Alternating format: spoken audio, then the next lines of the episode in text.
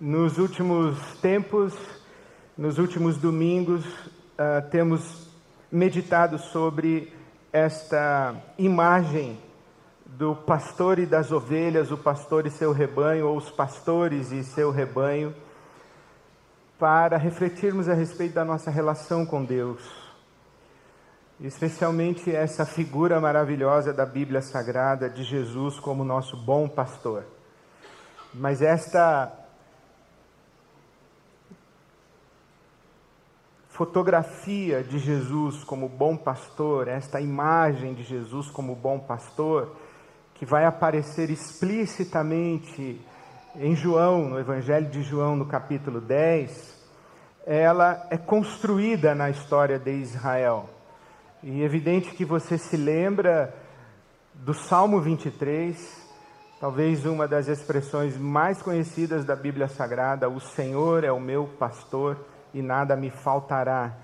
Esta ideia de Deus como pastor, mas também dos governantes de Israel, especialmente os reis de Israel, tratados na Bíblia Sagrada como pastores de Israel, e os sacerdotes de Israel, tratados como pastores do povo de Deus, do povo de Israel. E hoje gostaria de ler com você o livro do profeta Zacarias e colocar diante de você mais um ingrediente ou mais, mais uma, uma fotografia e mais uma imagem que nos ajuda a compreender esta figura pastoral divina e esta relação que temos com Deus como nosso pastor e as implicações disso para a nossa experiência como ovelhas como rebanho de Deus e como povo de Deus. Eu leio o profeta Zacarias, o capítulo 10, começando no versículo 1, onde se diz: Peça ao Senhor chuva de primavera, pois é o Senhor quem faz o trovão, é o Senhor quem envia a chuva aos homens e lhes dá as plantas do campo porque os ídolos falam mentiras, os adivinhadores têm falsas visões e contam sonhos enganadores. O consolo que trazem é vão, é vazio. Por isso o povo vagueia como ovelhas aflitas pela falta de um pastor. Contra os pastores acende-se a minha ira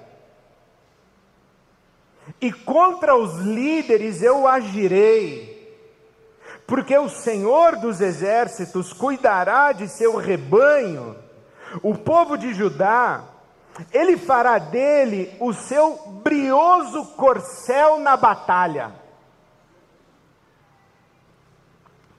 Dele o povo virão a pedra fundamental e a estaca da tenda o arco da batalha e os governantes. Juntos serão como guerreiros que pisam a lama das ruas na batalha. Lutarão e derrubarão os cavaleiros, porque o Senhor estará com eles. Amém. É uma palavra contundente e violenta. Ira contra os pastores acende-se a minha ira. Ira. E Deus diz: Eu agirei e transformarei o meu rebanho, que encontra-se na condição de ovelhas sem pastor, um rebanho descuidado, um rebanho disperso, um rebanho à mercê dos predadores selvagens, um rebanho que está sem orientação e direção espiritual, sem governo abençoado da parte de Deus, de modo que está nas mãos de enganadores, está acreditando em promessas falsas, depositando sua fé em ilusões e correndo atrás de ídolos. O povo de Deus é descrito nessa condição de rebanho, mas um rebanho enfraquecido, vulnerabilizado, com fronteiras devassadas por aproveitadores inescrupulosos, que em vez de exercerem cuidado sobre o rebanho de Deus e sobre o povo de Deus, estes aproveitadores inescrupulosos enganam, falseiam e se aproveitam do povo. O povo está à deriva descuidado, vulnerabilizado, descaracterizado como povo de Deus. E contra os pastores, contra a liderança de Israel, contra os reis e os sacerdotes, se acende a ira de Deus. E Deus promete transformar este rebanho descuidado, abandonado, usurpado e vulnerabilizado em um corcel de guerra, um cavalo de batalha. Transformar ovelhas frágeis, dóceis, que são caracterizadas como presas fáceis, transformar estas ovelhas em guerreiros, fazer surgir do meio dessas ovelhas os fundamentos de uma nova era, de uma nova época. O arco da batalha, a estaca da tenda, a pedra fundamental, e governantes guerreiros. Aqui não há fraqueza, não há vulnerabilidade, não há possibilidade de que este rebanho transformado num cavalo de batalha seja usurpado na sua identidade e nas suas riquezas. Pelo contrário, esse rebanho agora é revestido de força esse rebanho agora é revestido de poder e autoridade para governar, não ser governado. Governar, não ser manipulado e enganado, mas governar, exercer autoridade, em nome de Deus, com a bênção de Deus, resultado da ação e da intervenção de Deus. Aqui não há fraqueza, aqui há a promessa de que esse rebanho de ovelhas, agora é transformado num poderoso povo guerreiro que pisa o sangue dos seus inimigos, o sangue derramado no chão da batalha e mistura esse sangue com lama. Não é um, um rebanho frágil, é um exército imbatível e invencível que esmaga os seus inimigos na sola dos seus pés. Sangue dos inimigos misturado na lama do campo de batalha. Porque a ira de Deus se levantou e se acendeu contra os que usurparam esse povo que pertence exclusivamente a Deus. Essa imagem é contundente e é violenta. E de palavras como essa na profecia e, e, na tradição bíblica e nas páginas da Bíblia Sagrada, nós construímos um imaginário de violência justificada, de violência praticada em nome de Deus, autorizada por Deus e abençoada por Deus. violência e sagrado, violência em nome de Deus, violência legitimada, violência justificada, violência justa, guerra santa. Está tá entendendo? Nós não somos ovelhinhas, não. Nós somos um cavalo de batalha. E debaixo da nossa pata, nós esmagamos o sangue dos nossos inimigos. Porque Deus nos fez cavalo de batalha, Deus nos autorizou a esmagá-los, Deus nos transformou em guerreiros, Deus nos autorizou, nos empoderou e nos abençoou para agir violentamente em seu nome. Essa ideia não é estranha à Bíblia Sagrada, nada estranha ela nasce na Bíblia Sagrada, muito provavelmente, ali no livro de Números, no capítulo 22, até o capítulo 25, 26, que conta uma história que você conhece. O povo de Deus saiu do Egito, peregrinou pelo deserto e entrou na terra prometida, em Canaã. Entrou no seu território, prometido por Deus a Abraão e aos seus descendentes. Uma terra maravilhosa, e o povo entra nessa terra.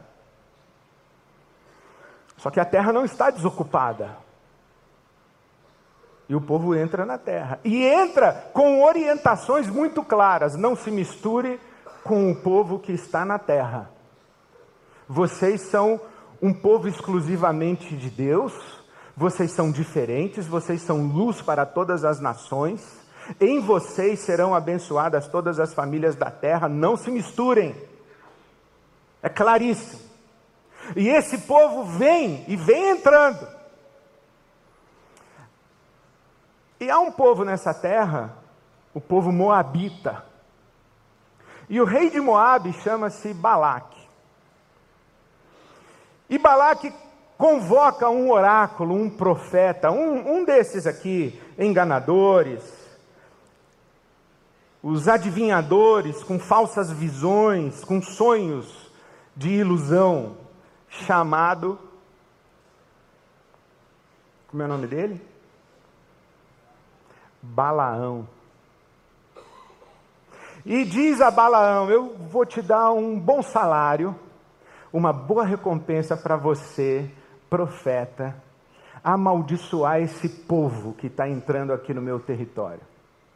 E o Balaão diz assim: não dá, esse povo aí é inamaldiçoável. Mas o, o rei de Moabe, Balaque, diz assim: mas você viu o cheque? Você viu? E o Balaão diz assim: me dá uma noite. Ó,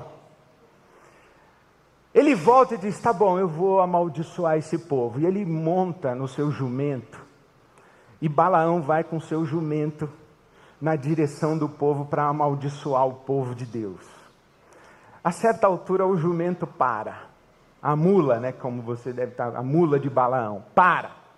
O Balaão cutuca a mula e a mula segue e para de novo, mais uma vez, terceira vez, até que o Balaão se irrita com a mula. E a mula fala.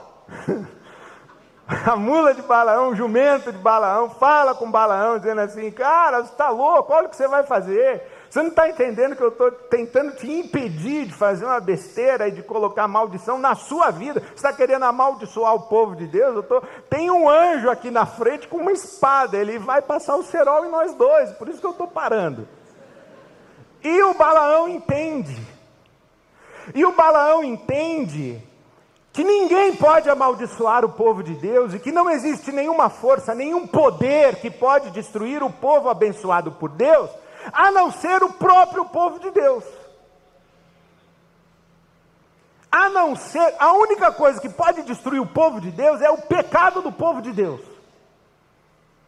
E quando Israel entra em Moabe, os homens que vinham da travessia do deserto, encontram as mulheres moabitas e se encantam com elas e se entregam ao sexo desenfreado com as mulheres de Moab, desobedecendo uma orientação de Deus que disse: não se misturem.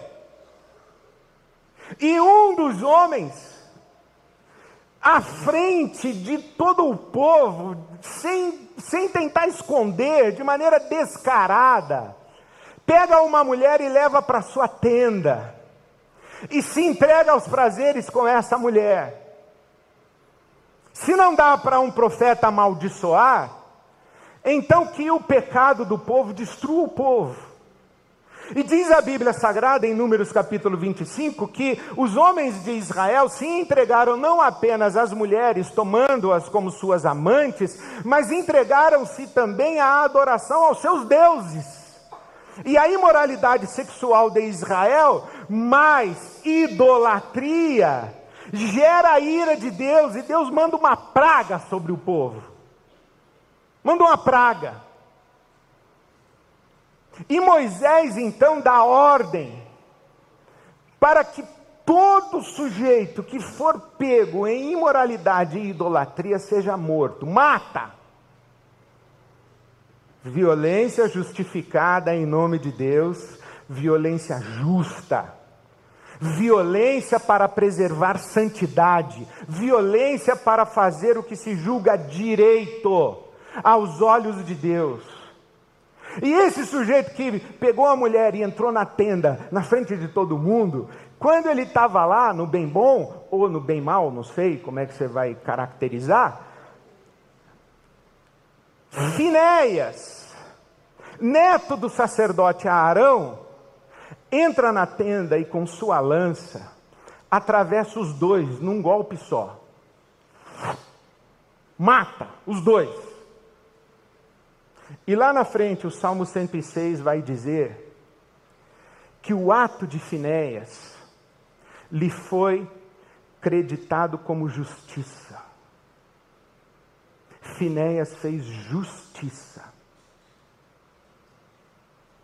E essa expressão bíblica que o ato de Finéias lhe foi creditado como justiça, Salmo 106, é a mesma expressão que o apóstolo Paulo usa quando diz que Abraão creu e isso lhe foi imputado como justiça. O ato de Finéias foi, foi creditado a ele como um ato de justiça, ele se transforma em um herói de Israel, e Deus celebra com ele um pacto e uma aliança perpétua de fazer com que a sua linhagem se torne sacerdócio perpétuo em Israel, por causa de um ato de justiça, atravessar um homem e uma mulher com a sua lança. E diz a palavra de Deus que no momento em que o casal foi atravessado pela lança de Finéias, a praga cessou. A praga cessou. Daí você entende Elias diante do rei Acabe. Quando Elias vai conversar com Acabe, Acabe, o rei de Israel, diz assim para o profeta Elias: És tu o perturbador de Israel? E o que Elias responde? Não sou eu que tenho perturbado Israel, é você, com a sua imoralidade, com a sua idolatria. Olha o pecado dos homens com as moabitas: imoralidade, idolatria. É você. E eu faço um desafio a você: pega aí os profetas que você ouve, pega os seus gurus, pega os seus pastores, traga os profetas dos seus ídolos, marco com eles o um encontro no Monte Carmelo. 450 profetas de Baal e 400 sacerdotes de Azera. E Elias mata todos eles. Mata. Em nome de Deus, para fazer justiça a Israel, para livrar Israel do mal. Violência como ato de justiça violência praticada em nome de Deus, violência autorizada por Deus, violência abençoada por Deus, violência patrocinada por Deus. praticada pelo povo de Deus. Está na Bíblia.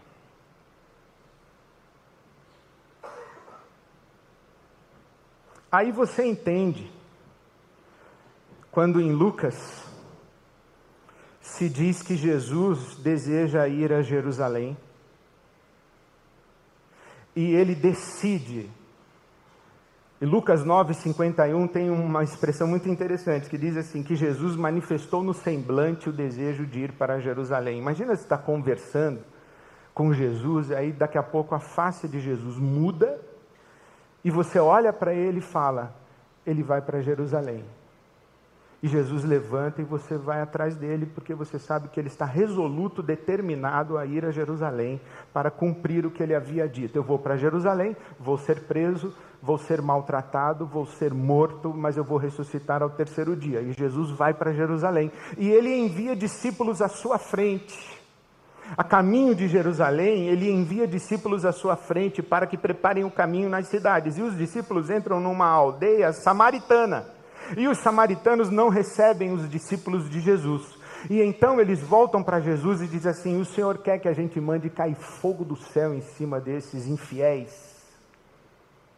O Senhor quer que a gente pratique uma violência? Porque Finéias fez isso, Elias fez isso. A ira de Deus deve se acender também contra esse povo aí que não está recebendo o Senhor e nem a nós. Aí você entende. Você entende esse caminho de violência na Escritura Sagrada. Aí você entende um sujeito chamado Saulo de Tarso, que é um seguidor, um adepto dessa tradição iniciada em Finéias, chamada a tradição do zelo. Os fariseus eram zelosos da lei. Saulo de Tarso era um fariseu que perseguia os seguidores de Jesus, e diz Atos capítulo 9 que Saulo de Tarso respirava ódio contra os do caminho, os seguidores de Jesus. Saulo perseguia, e se não matava, no mínimo era conivente com a morte dos seguidores de Jesus, porque diz a palavra de Deus em Atos capítulo 7 que quando Estevão foi martirizado pelo apedrejamento, Saulo estava presente. E os apedrejadores lançaram aos pés de Saulo as suas vestes. O que isso quer dizer? Eles vestiam túnicas e para apedrejar, eles tiravam as túnicas para ficar mais fácil apedrejar. E eles pegaram as suas túnicas e jogaram aos pés de Saulo, um zeloso fariseu, um homem que perseguia os infiéis, os seguidores do falso Messias, os que estavam acreditando num enganador e numa ilusão. Saulo está seguindo a tradição do zelo, está dizendo o seguinte: olha, se o povo de Israel acreditar num falso Messias, nós vamos sofrer a ira de Deus. Então, Saulo está fazendo o que ele aprendeu que devia fazer, ele está perseguindo e sendo conivente com a morte dos infiéis. Então você entende, você entende violência na Bíblia. Mas temos um problema com Zacarias capítulo 10. E um problema simples, que é Zacarias capítulo 9. Hum. Ai, você respirou aliviado agora. Espera. Zacarias 9, 9. Alegre-se muito, cidade de Sião. Exulte, Jerusalém. Eis que o seu rei vem a você justo e vitorioso, humilde e montado num jumento, um jumentinho, cria de jumenta. Ele destruirá os carros de guerra de Efraim e os cavalos de Jerusalém, e os arcos de batalha serão quebrados. Ele proclamará paz às nações e dominará de um mar a outro, e do Eufrates até os confins da terra. Vem o rei. E ele não vem montado num corcel, num cavalo de batalha. Ele não vem com uma espada na mão e com uma capa majestosa. Ele vem montado num jumento, cria de uma jumentinha, ou num jumentinho, cria de jumento. Humilde. Lembra de Jesus falando: Eu sou manso e humilde. Difícil ler a Bíblia, não é, pessoal? Então, a Bíblia não é um livro escrito com lógica linear. E a Bíblia é um livro escrito em diferentes momentos. Os estudiosos dizem que até o capítulo 9 de Zacarias, essa profecia foi escrita de uma vez só. E do capítulo 10 em diante foi escrito posteriormente. A Bíblia é um livro que contém imagens sobrepostas. E se nós temos a imagem de um cavalo de batalha e de um rebanho transformado em um exército de guerreiros que exerce a violência em nome de Deus e esmaga seus inimigos e pisa o seu sangue misturado com a lama das ruas da batalha, também nós temos a imagem de um rei pacificador que vem montado num jumentinho para anunciar a paz às nações. Não aquela autoridade potente, mas um manso e humilde. E é como se nós, diante de Jesus, olhássemos para ele e disséssemos assim: então, Jesus, qual das vestes você vai escolher para entrar em cena como o Messias prometido a Israel?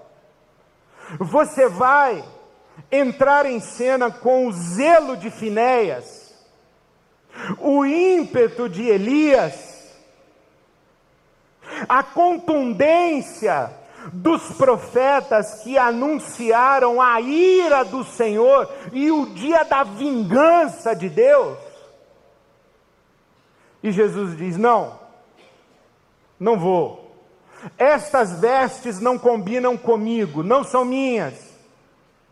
Porque a Bíblia Sagrada fala do Messias e descreve outros trajes, outro figurino, outras imagens. E quais são?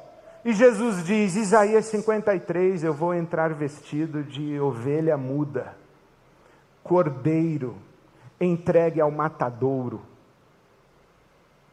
Eu vou entrar vestido de cordeiro e me submeter ao juízo e ao castigo, para que a ira de Deus não repouse sobre as nações e os infiéis, mas caia sobre mim, de modo que o castigo que vier sobre mim resulte em paz para as nações. Não, eu não vou entrar como um, um poderoso cavalo de batalha. Eu vou entrar como ovelha muda. E aí, Jesus, você vai entrar como um pastor poderoso? Ele diz: Não. Eu vou entrar como menino. O menino que nos nasceu chamado de maravilhoso conselheiro, Deus forte, Pai da eternidade e príncipe da paz. É assim que eu vou entrar. E aí, Jesus, como você vai entrar? Você vai entrar vestido de Zacarias 10 ou de Zacarias 9? Você vai entrar vestido de Zacarias 10 num cavalo de batalha ou você vai entrar num jumentinho? E aí você lê Mateus 21, como é que Jesus entra em Jerusalém? Montado num jumentinho. E o povo estendendo seus mantos e gritando: Hosana, louvado, exaltado seja o filho de Davi. Esse é Jesus. Jesus entra em Jerusalém vestido de Isaías 42.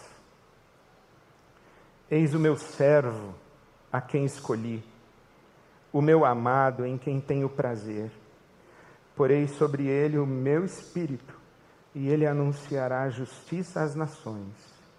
Não discutirá, nem gritará, e ninguém ouvirá sua voz nas ruas. Não esmagará a cana trilhada e não apagará o pavio fumegante, até que leve a vitória à justiça, e em seu nome as nações porão, colocarão a sua esperança. Esse é Jesus, manso, humilde, terno, cuidadoso, eu sou o bom pastor, o bom pastor que dá a vida pelas ovelhas. Eu imagino que algumas pessoas diriam: Nós não queremos um pastor que dá a vida pelas ovelhas, nós queremos um pastor que mata o lobo. E Jesus diz: Não, eu não sou do tipo de pastor que mata lobo. Eu sou o tipo de pastor que dá a vida pelas ovelhas.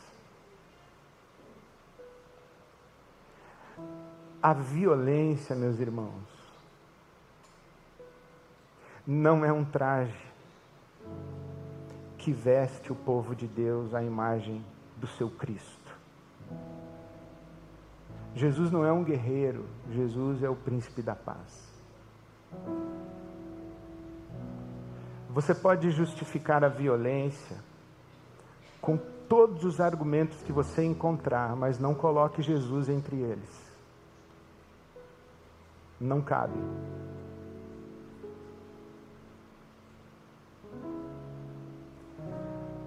Jesus manda que amemos os nossos inimigos, que viremos a outra face, que perdoemos 70 vezes 7. A violência nunca é uma resposta à violência que sofremos a resposta violenta não é a solução para o abuso que sofremos. Nunca. Porque violência, como resposta, só faz perpetuar o ciclo de violência. Por isso, é que a violência só é estancada na linguagem dos violentos com a destruição do inimigo. E é por isso que você lê em Samuel capítulo 15, Samuel dando ordens a Saul, rei de Israel. Entre na terra dos amalequitas e mate todos. Homens, mulheres, idosos e crianças papagaio e pet. Mata tudo e todo mundo. Porque se você deixar um vivo, esse um vivo vai crescer, alimentado pelo ódio e o desejo de vingança, vai montar um exército e vai entrar nas suas ruas e vai matar você. Então, aniquile. Pratique contra os seus inimigos uma solução final porque eles, se estiverem vivos, vão se voltar contra você. Você imagina Jesus falando algo semelhante? Não. E eu sei, é claro, você deve estar pensando que eu estou falando sobre Israel e Hamas. É claro que eu estou. Mas não. Porque séculos daquela guerra não trouxeram ainda um, um prenúncio, uma esperança de solução pacífica. Incontáveis tentativas de soluções diplomáticas e pacificadoras já foram realizadas e não sou eu daqui que vou comentar, eu não vou me atrever a fazer isso mais do que eu já fiz Porque o que me interessa mesmo é o Hamas que existe dentro da sua casa e nas ruas da nossa cidade e das nossas cidades do nosso Brasil. É o Estado de Israel que responde com violência multiplicada o abuso que sofreu na forma de retaliação, vingança, ressentimento e ódio não resolvido no coração, corroendo a alma, gerando morte e mais morte. Na sexta-feira e sábado, esse final de semana, nós tivemos aqui em nossa comunidade, a IBAB hospedou e acolheu o Congresso do Conversas Pastorais. E recebemos pastores, pastoras, líderes de igrejas, de comunidades religiosas, lideranças do Brasil todo. Quase mil pessoas estávamos reunidos aqui nesses dois dias conversando sobre não me envergonhe do Evangelho. Tivemos 12 plenárias, quatro painéis de conversa e muita partilha sobre não me envergonhe do Evangelho e o que é o Evangelho, qual é o Evangelho do qual não nos envergonhamos. E por um divino sopro, o Espírito Santo falou através de todos os que se pronunciaram desse púlpito, desse palco no Congresso, não sobre um evangelho que se resume, se codifica em crenças e doutrinas, mas todos, sem exceção, cada um à sua maneira, pastores, pastoras, antropólogas, filósofas, analistas cientistas sociais, falaram do Evangelho como relações amorosas e pacíficas e pacificadoras. E nos chamaram a atenção para a necessidade de reparações históricas. Nos chamaram a atenção para as canas trilhadas e os pavios quase apagados com os quais nós convivemos nas nossas comunidades e nas nossas famílias. Mulheres sofrendo abuso dentro de casa, violência doméstica, violência econômica, violência psicológica, violência física. Morte, feminicídio é uma realidade no Brasil. Crianças sofrendo abuso, abuso sexual, abuso físico, sofrendo violência crianças.